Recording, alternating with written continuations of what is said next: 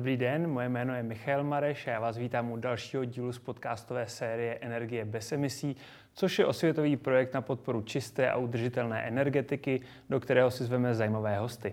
A mým současným hostem je Robert Chrt, ředitel strategie a business developmentu Budějovického Budvaru. Dobrý den. Dobrý den a díky za pozvání.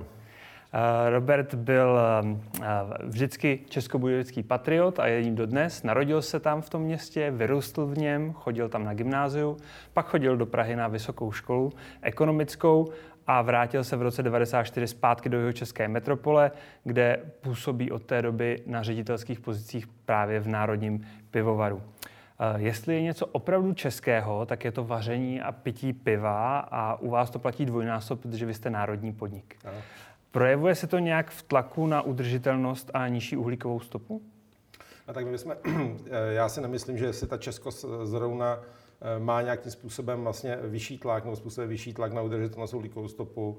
Je pravda, že my se snažíme eh, být pivar hodně eh, mentálně otevřený a, a koukat se o budoucnosti. Ono už je dáno tím, že 70% našeho biznesu, našeho prodeje vlastně vyvážíme do víc než 75 zemí celého světa.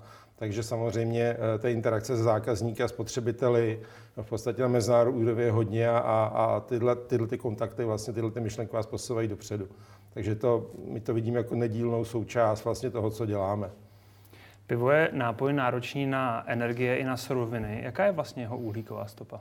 No to je jednoduchá otázka, na kterou se dá velmi složitě odpovědět, že my, my máme tu tendenci, nebo ta tendence tak, jak je prezentováno, že pivo je komodita, která je v podstatě homogenní napříč světem. Ale ono to tak není. Ta, ta kultura piva je velmi široká, takže v podstatě ta uhlíková stopa závisí na eh, řadě věcí, eh, jak se to pivo vaří, z čeho se vaří, do čeho balíme, kdo ho prodáváme. Že logicky malý pivovar, který stáčí pouze do sudu a prodává v rámci okresu, má jinou uhlíkovou stopu než velký pivovar, který například stáčí do jednorázových jednocestných lahví a, a vyváží, vyváží do Ázie.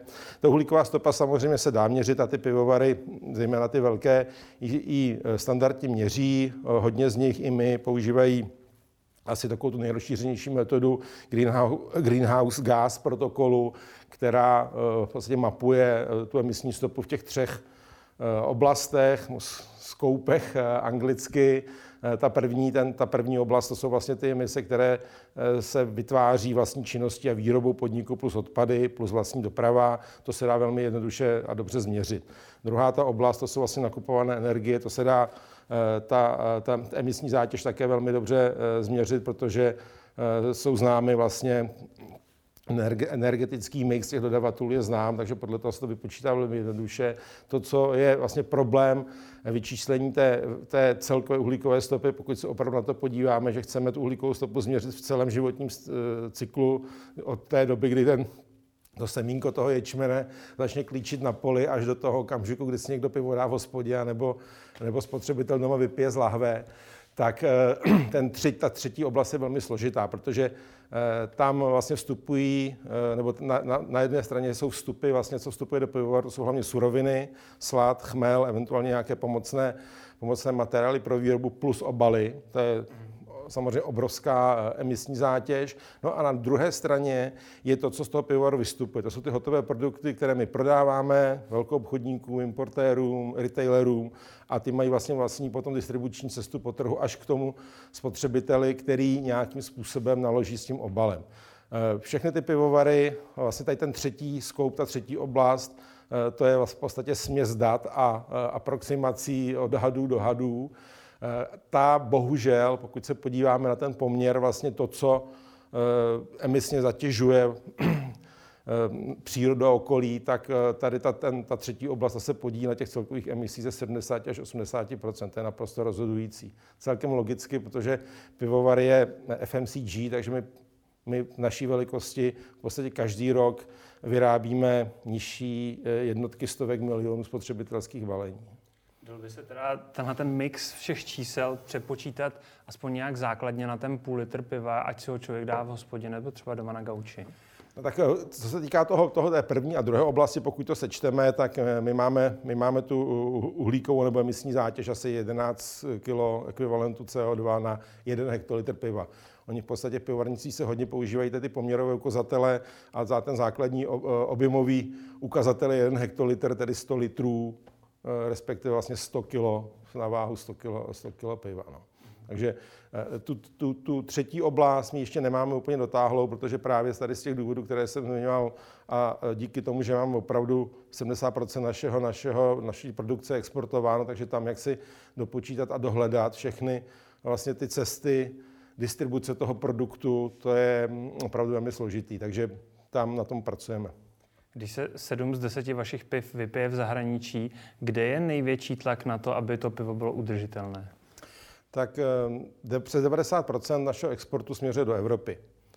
A to dá se říct do západní, do západní Evropy, tam si to tvrdit, že to vnímání udržitelnosti a trendy udržitelnosti eh, i tak, jak z něj rezonují v hlavách spotřebitelů, jsou dál o něco než, eh, než u nás, byť ta situace se mění. Takže jednoznačně to, koho to zajímá víc, nebo možná nejvíc, mezi našimi zákazníky a spotřebiteli jsou právě ty v té západní Evropě. Třeba typicky se... Skandinávie, hmm. Švédsko třeba, tak tam opravdu jako se na tyhle ty věci hodně ptají. Přesně na to jsem se chtěl zeptat nějakou no. konkrétní no. zemi. Skandinávie mě nepřekvapuje.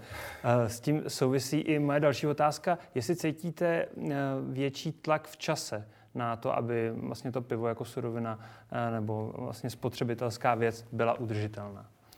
Určitě, určitě cítíme. Ono, ono samozřejmě asi každý pivovar, pivo je potravina, tak to je. Pivo je potravina a tady v podstatě vždycky je to o, o nějaké balanci, že na jednu stranu eh, nechcete, eh, nebo chcete zachovat tu prvotřídní kvalitu, o kterou si myslíte, že to je přesně ona a tu, byste, tu bychom chtěli spotřebitelům v podstatě na celém světě nabídnout, aby z našeho piva měli radost. Na druhou stranu samozřejmě snažíme se, snažíme se úspory, úspory energii, úspory, úspory vody, takže eh, je to vždycky zachování nějaké balance, některé věci a to, má, a to je to má co společného právě s tím výrobním postupem.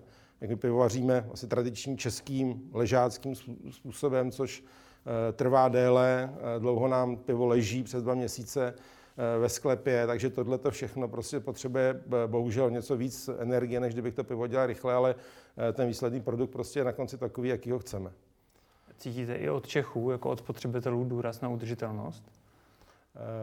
Cítíme méně. Mohu to vidět, já jsem, eh, vlastně, co se týká českého trhu, tak tam, tak tam ty, eh, ty impulzy, já nebych nechtěl říct tlaky, ale prostě zájem o udržitelnost je, se hodně rezultuje ze strany vlastně těch velkých retailerů, což není moc překvapivé, protože naprosto většině to jsou zahraniční, vlastně dcery zahraničních společností, kde to téma řeší už, už, už, delší, už delší dobu. Eh, nicméně sledujeme i přes naše sociální, kolegové z marketingu určitě o, to řek, o tom řekli více, přes naše sociální mm, média nebo aktivity, komunikaci, že eh, se to stává čím dál tím vyšším eh, tématem, zvlášť pro mladší spotřebitele v každém případě. Vy jste zmiňoval jeden z klíčových faktorů udržitelnosti a to jsou obaly. A hodně u piva rezonovalo téma plastů. Ano. Vy jste nikdy do plastu pivo nestáčeli, je to tak? My jsme do plastu nikdy nestáčeli, ani, ani, ani stáčet nebudeme. Ono, ono, některé pivovary stáčí do plastu, nicméně já řekl bych, že eh, české pivovarnictví mělo velké štěstí, že se mu ty plasty vyhly. Více či, více či méně, až na, až na, nějaké, až na nějaké výjimky. Druhá eh, výhoda pivovarnictví, a to bych řekl, že platí obecně, je, že pivovarnictví hodně pracuje s obaly, které jsou z monomateriálu. Sklo, nebo je to třeba aluminiová plechovka, takže to jsou věci, které se výborně zrecyklovat a ten materiál vlastně může žít eh, v, něko, eh, v celé řadě potom následně těch, finální, těch, finální, těch finálních výrobků.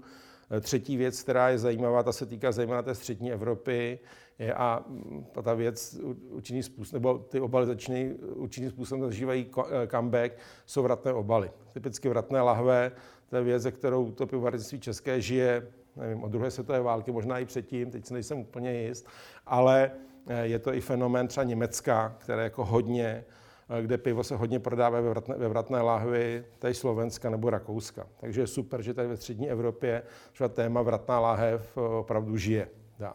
Kdybyste měl říct, proč pivo do plastu ne, tak čím to? No tak eh, ten plast, eh, takhle, ne, ne, eh, plast, pokud se upraví, tak může být největším, takhle, největším nepřítelem, největším nepřítelem piva, fyzikálními nepři, nepřáteli piva, je kyslík, kyslík, teplo, světlo v podstatě. Předtím musíte to pivo chránit, to se samozřejmě dá i v případě nějaké sofistikované PET lahve.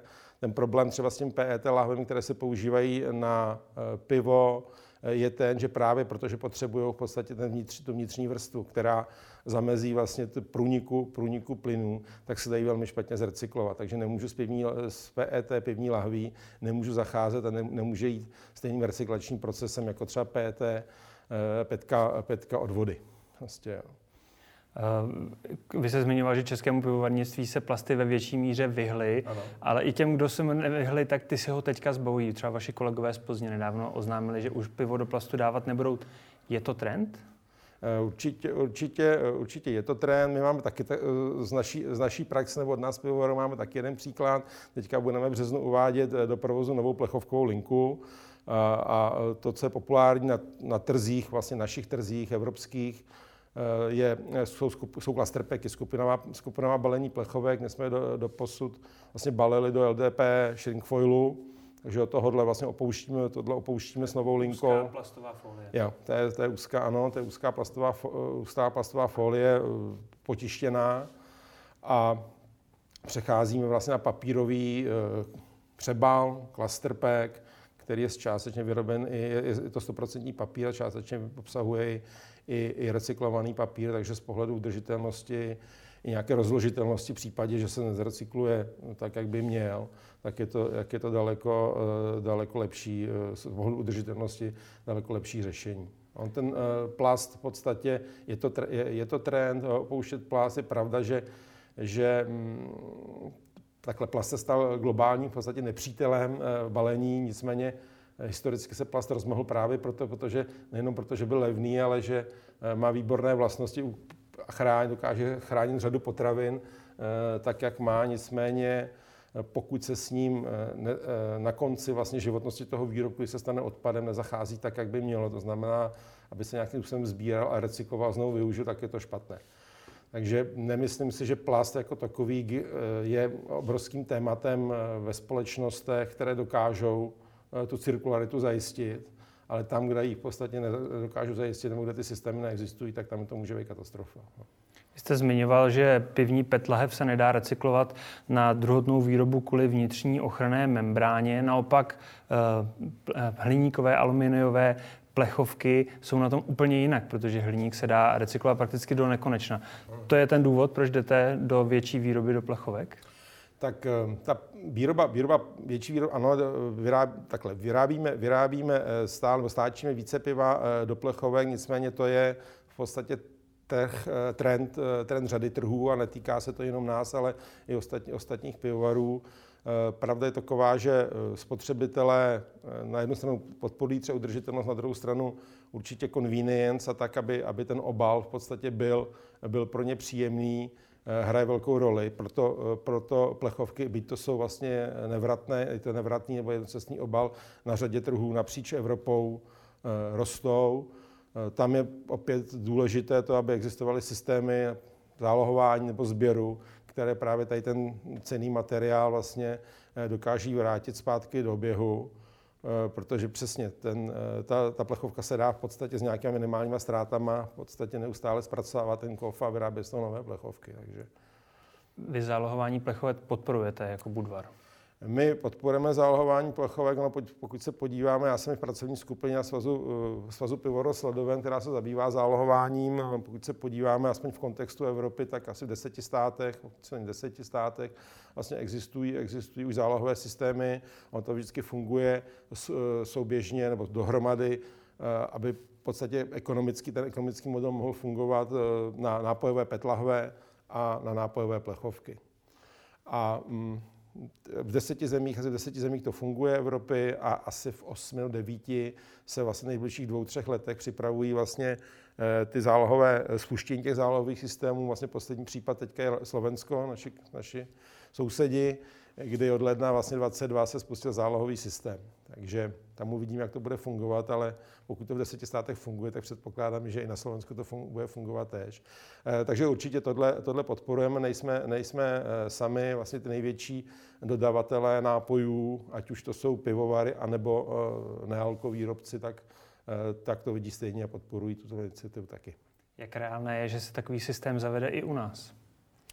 Já se, nechtěl, nechtěl, bych, nechtěl bych teďka být nějakým prorokem, ale já si myslím, že to, že to reálné je. Ono to samozřejmě vyžaduje dost dlouhou přípravu, jednak legislativní, protože ten eh, systém eh, nikdy nemůže být dobrovolný. To je v podstatě něco, co musí být kodifikováno jako vyhláškou či zákonem a musí to vlastně stát chtít a, a podporovat a vyžadovat. Takže eh, tuším, že na Slovensku a, a to, to říkal, že to byl šibeniční termín, tak myslím, že to připravovali dva roky. Eh, takže já, pokud, pokud by eh, stát, respektive ministerstvo životního prostředí řeklo, ano, my tady to podporujeme, připravte to, ehm, tak to bude trvat tak tři roky se domnívám. Tady třeba vidět, že tady musí být potom nějaká centrální organizace nezisková, eh, která v podstatě, na který se účastní jak výrobci a plus ti, kteří to přináší, uvádí na trh ty obaly, tak i samozřejmě retaileři, protože ten, spousta toho handlingu se eh, uděje právě v těch provozovnách, kde eh, se musí ty plechovky nebo ty, nebo ty nápojové petky vykupovat, lisovat a, a dále potom vlastně posílat ke zpracování. Máte nějaké signály od nové české vlády, jak se k tomuto tématu staví? No, signál, signál je, takhle staví. Signál je takový, že, čet, že četl jsem vlastně v programovém prohlášení vlády, co se, vlastně v té sekci, která se týká životního prostředí, že nevím přesně, jak ta formulace byla, myslím, že znovu zváží, znovu zváží zavedení, možnost zavedení zálohování nápojových PET lahví a plechovek. Takže ehm, na, předtím myslím si, že ty dveře, protože eh, přes svaz eh, pivovaru Sladoven eh, se absolvovalo x jednání s ministerstvem životního prostředí, tam to vypadalo, že Není tady ta cesta příliš podporována, ale teďka zdá se, že ta situace, to mentální nastavení se změnilo, což je dobře.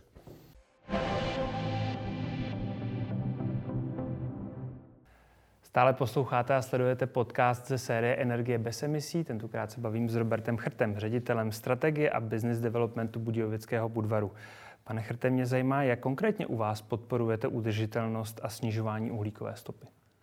My jsme si, my jsme si eh, tak to nejdůležitější na začátek je to, že jsme si řekli, že to je strategická záležitost, udržitelnost a její rozvoj. Takže eh, tvoří to, je to, je to strategický pilíř, který, který je součástí celkové dlouhodobé koncepce firmy. Eh, my se v rámci rozvoje udržitelnosti chceme zaobírat vlastně pěti oblastmi. Voda, ne, nekřepa, ne, ne, ne překvapivě. Eh, je to, je to ne, ta hlavní, hlavní surovina pro výrobu piva velmi, velmi důležitá. Eh, druhá oblast jsou, je udržitelné odpadové hospodářství, jsme výrobní firma, generujeme odpady. Eh, třetí téma, teď jsme to již eh, nějakým způsobem zmínili, a to jsou udržitelné obaly, spotřebitel šetrné a zároveň uživatelsky, spotřebitelsky pří, příjemné, uživat, uživatelsky příjemné. Nebo přívětivé. Přívětivé, děkuji. Pří, uživatelsky, uživatelsky přívětivé. Eh, potom je to vlastně redukce, redukce uhlíkové stopy v oblasti energie. Znamená, my teďka všechno nakupujeme, ale přemýšlíme o vlastně alternativních obnovitelných zdrojích a úsporou uhlíkové stopy v logistice. Zase alternativní pohony, asi k tomu ještě přijdeme, to je určitě téma. No a ta pátá oblast, to jsou lokální zdroje. Jsme český pivovár, založený 1895, tehdy jako český akciový pivovar, zajímavý vlastně. Ta idea byla, že Češi postaví pivovar pro Čechy, budou dávat výborné české pivo. Eh, takže my eh, přes 90 eh, surovin na výrobu piva, které, které potřebujeme, tak nakupujeme vlastně od českých výrobců nebo české, jsou z české provenience. Já bych se zastavil u tématu vody a to jak její úspory, tak její recyklace. Co se v tomto ohledu dá dělat? Přemýšlíme vlastně ve třech věcech. Jako my, my vodu, vodu čerpáme z našich, z našich artérských studní, 300 metrů hlubokých, a ta voda se používá vlastně dvěmi, dvěmi způsoby, tak ta ta, ta, ta lepší část je, že se ta voda skonvertuje na pivo, to je vlastně část té vody a ta druhá, ta druhá část, eh, a tou se hlavně chceme zabývat, je to, co eh, nazývám technologická voda, to je voda, vlastně, která se používá v pivovaru na mytí, čištění, eh, protláčky, mytí obalů. Takže to je voda, vlastně, která, kde určitě velké téma je, je tu, tu, tuhle tu vodu recyklovat, recyklovat má čistit a znovu vlastně udržovat v oběhu co nejdelší, co nejdelší dobu. Takže to je, to je jeden směr. My teďka pracujeme na vodní koncepci, tak to nazýváme vlastně do roku 2030, která by měla právě řešit tohle téma. A to třetí téma, a to je voda, která na nás spadá ze zhora, z nebe, to má dešťová voda. S nějakým způsobem opět pracujeme eh, na zatím koncepci, vznikne z toho projekt, že jsme chtěli vlastně ten náš pivovar opravdu ozelenit. To, to má i přesah do sociální udržitelnosti, aby jsme tam měli mý kolegové, naši zaměstnanci, my všichni měli hezký, hezké pracovní prostředí a aby jsme udělali opravdu i zajímavé místo pro návštěvníky. Chceme tam prostě přitáhnout víc lidí, nejenom, aby to byl, dejme tomu, hotspot Českých Budějovic, velmi zajímavý, ale možná jeho českého, jeho českého kraje, takže se tam bavíme o tématech eh, zachycování dešťové vody, eh, zelený střechy, zelené fasády, takže to je opravdu zatím v takových hrubých konturách to vzniká, ale určitě to je věc, kterou bychom se chtěli vydat. Jak jsme na tom ve srovnání s pivovary ve světě? Teďka, když budete teda mluvit hmm. konkrétně za Budvar, tak Jasně. jsme v jaké kategorii udržitelnosti? Myslíte, co se týká vody? Ano, no, myslím obecně, obecné srovnání s tím, jak se počínají pivovary ve světě. Uh, ono zase hodně, hodně, hodně opravdu záleží na tom, jak to pivo, jak to, jak to pivo vyrábíte, jakým, jakým způsobem. Je to docela dobře vidět uh, i, na té, i na té vodě. Uh, co se, co se týká těch mezinárodních statistik nebo údajů, které jsou k dispozici, tak ty průmyslové pivovary se pohybují, že ten základní ukazatel je vlastně jsou hektolitry vody na hektolitr vyrobeného piva. Takže většina, většina těch velkých pivarů se pohybuje někde mezi 3 až 5 hektolitr na hektolitr piva, protože ty 3 hektolitry to už je opravdu špičkově nízká spotřeba. E, jsou i pivovary, které jsou v podstatě nad 5 hektolitrů, 6, 6, 7. On zase hodně záleží na tom, není to jenom o tom, e, řekl bych, technologickém pokroku, ale je to i o struktuře vlastně té výroby a zase toho balení. Pokud budu velký pivovar, který bude vařit jenom jedno pivo, teoretické rovině a, a stáčet ho jenom do sudů, tak té vody potřebuju v podstatě okolo daleko méně, než když prostě mám, dělám 8 piv a e, stáčím, stáčím je do lahví, ty hlavy třeba vratných lahví musíme vymývat. Mm. Takže jako zase ne, ne, ta komparace je tam velmi e, složitá a neférová trošičku, že bychom museli porovnávat v podstatě dva pivovary, které, jsou, které jsou, mají podobnou strukturu. Jinak e, k, zpět k vaší otázce, já se to, samozřejmě neznám všechny pivovary na světě, já, jako, ale eh, troufnu si tvrdit, že jsme, eh, že jsme udělali obrovský kus práce, že jsme na té dobré cestě. Ty technologie, vlastně, které pokud dochází, pokud eh, dochází nějaké technologické obnovy, jakože dochází, tak to jsou v podstatě všechno špičkové technologie srovnatelné mm, s kýmkoliv na světě. Takže nemyslím si, že jsme úplně pozadu. To rád slyším. Eh, když jsme se bavili o tom ozelenění pivovaru, ano. tak vy jste ohlásili, že v letošním roce vybudujete vlastní fotovoltaickou elektrárnu. Tak nám o ní něco řekněte, jaký bude mít výkon a jakou část vaší spotřeby pokryje? Tak tohle je taková první vlašťovka, protože tohle to byla zrovna, tohle to zrovna eh, vlastně fotovoltaika, která, kterou chceme v druhé polovině eh, toho, tohohle roku instalovat na střeše zakladačového skladu. Máme vlastně Firewall Pivovar velký automatický zakladačový sklad. A, eh, ale těch plochých střech eh, v tom, eh, v tom pivovaru je spousta, takže tohle je opravdu kus, jeden, jeden modul, jeden modul, který by měl dávat 730, 730 MW za rok, měl, měl výkon.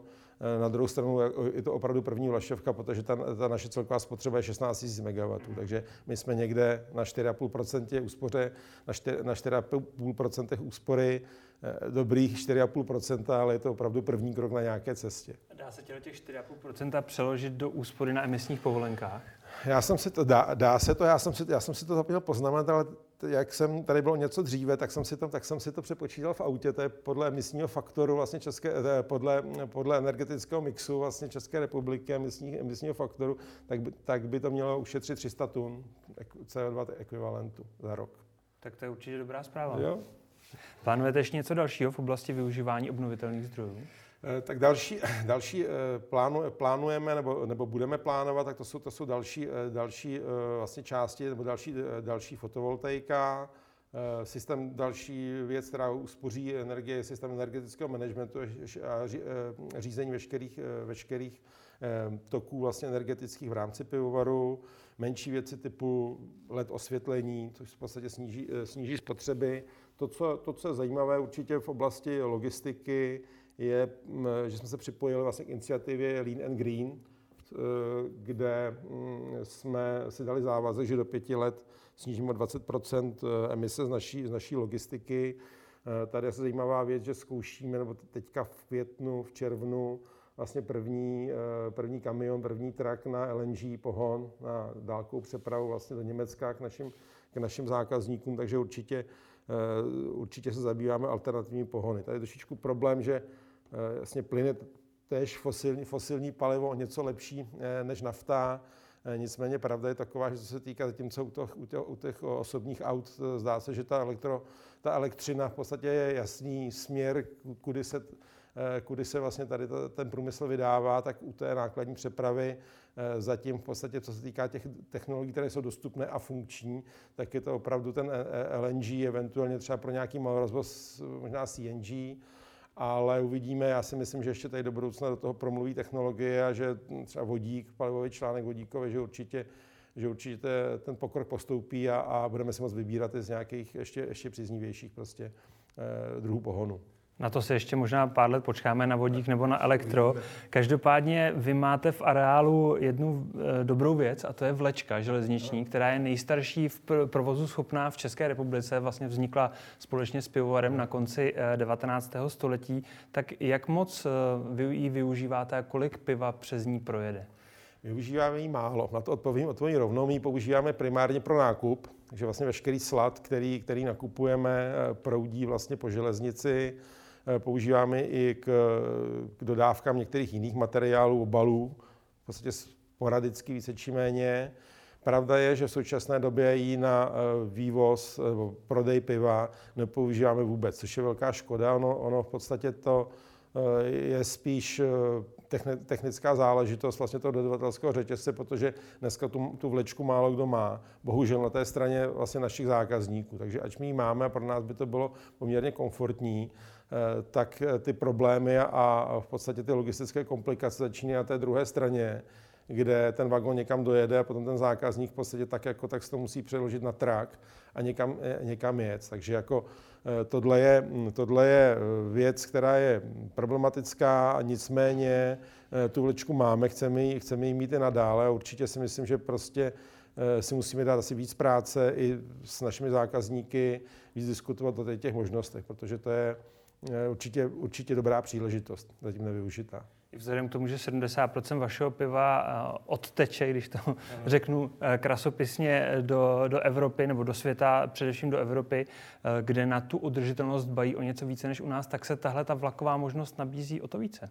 Určitě.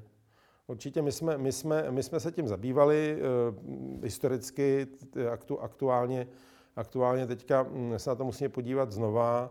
Je pravda, že ta vlaková přeprava e, i z, z pohledu v podstatě finančního nevycházela nějak e, zásadně lépe oproti, tuším, že dokonce i hůře, oproti, oproti konvenční vlastně silniční, silniční dopravě.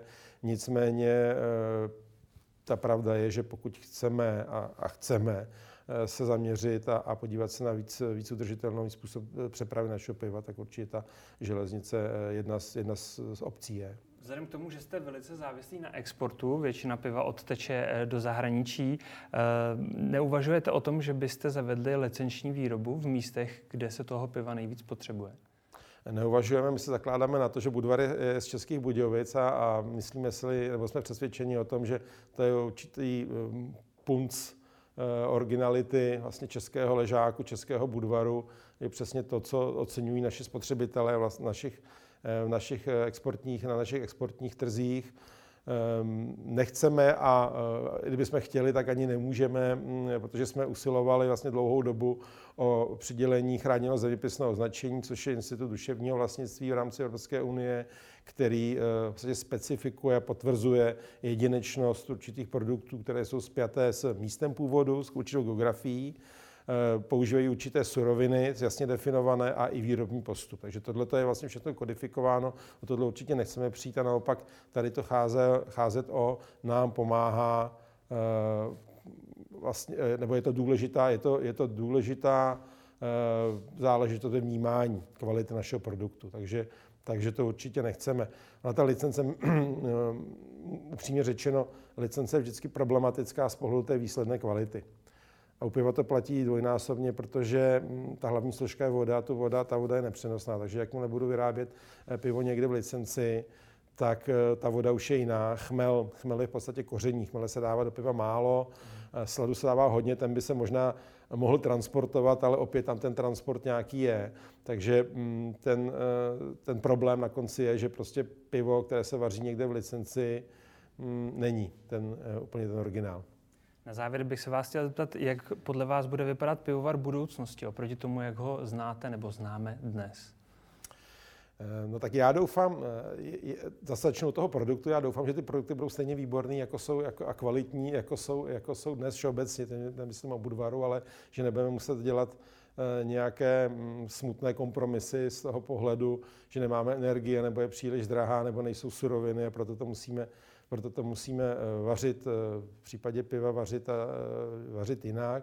Určitě do budoucnosti pivovarů promluví digitalizace, umělá inteligence. Tam v podstatě v řadě těch procesů se automatizují, nahradí se určitě nějaká lidská síla. Takže tohle to určitě bude, bude téma udržitelnosti. Myslím, že ta cesta minimálně v Evropě je nějakým způsobem nastolená. Takže to, že se bude za 10 let 1 hektolitr piva vyrábět s, s menším objemem vody, s menším objemem energie. Eh, to si myslím, že prostě je jasné, že ty technologie, eh, ty technologie eh, půjdou určitě dál. Říká Robert Hert, ředitel strategie a business developmentu Budějovického Budvaru v dalším díle naše, pod, naší podcastové série Energie bez emisí. Nezapomeňte si zaškrtnout odběr na všech podcastových aplikacích nebo YouTube, záleží, kde nás posloucháte nebo se díváte, ať vám neuteče žádný další díl. Já vám ještě jednou děkuji za to, že jste přišel k nám do studia. Já děkuji za pozvání.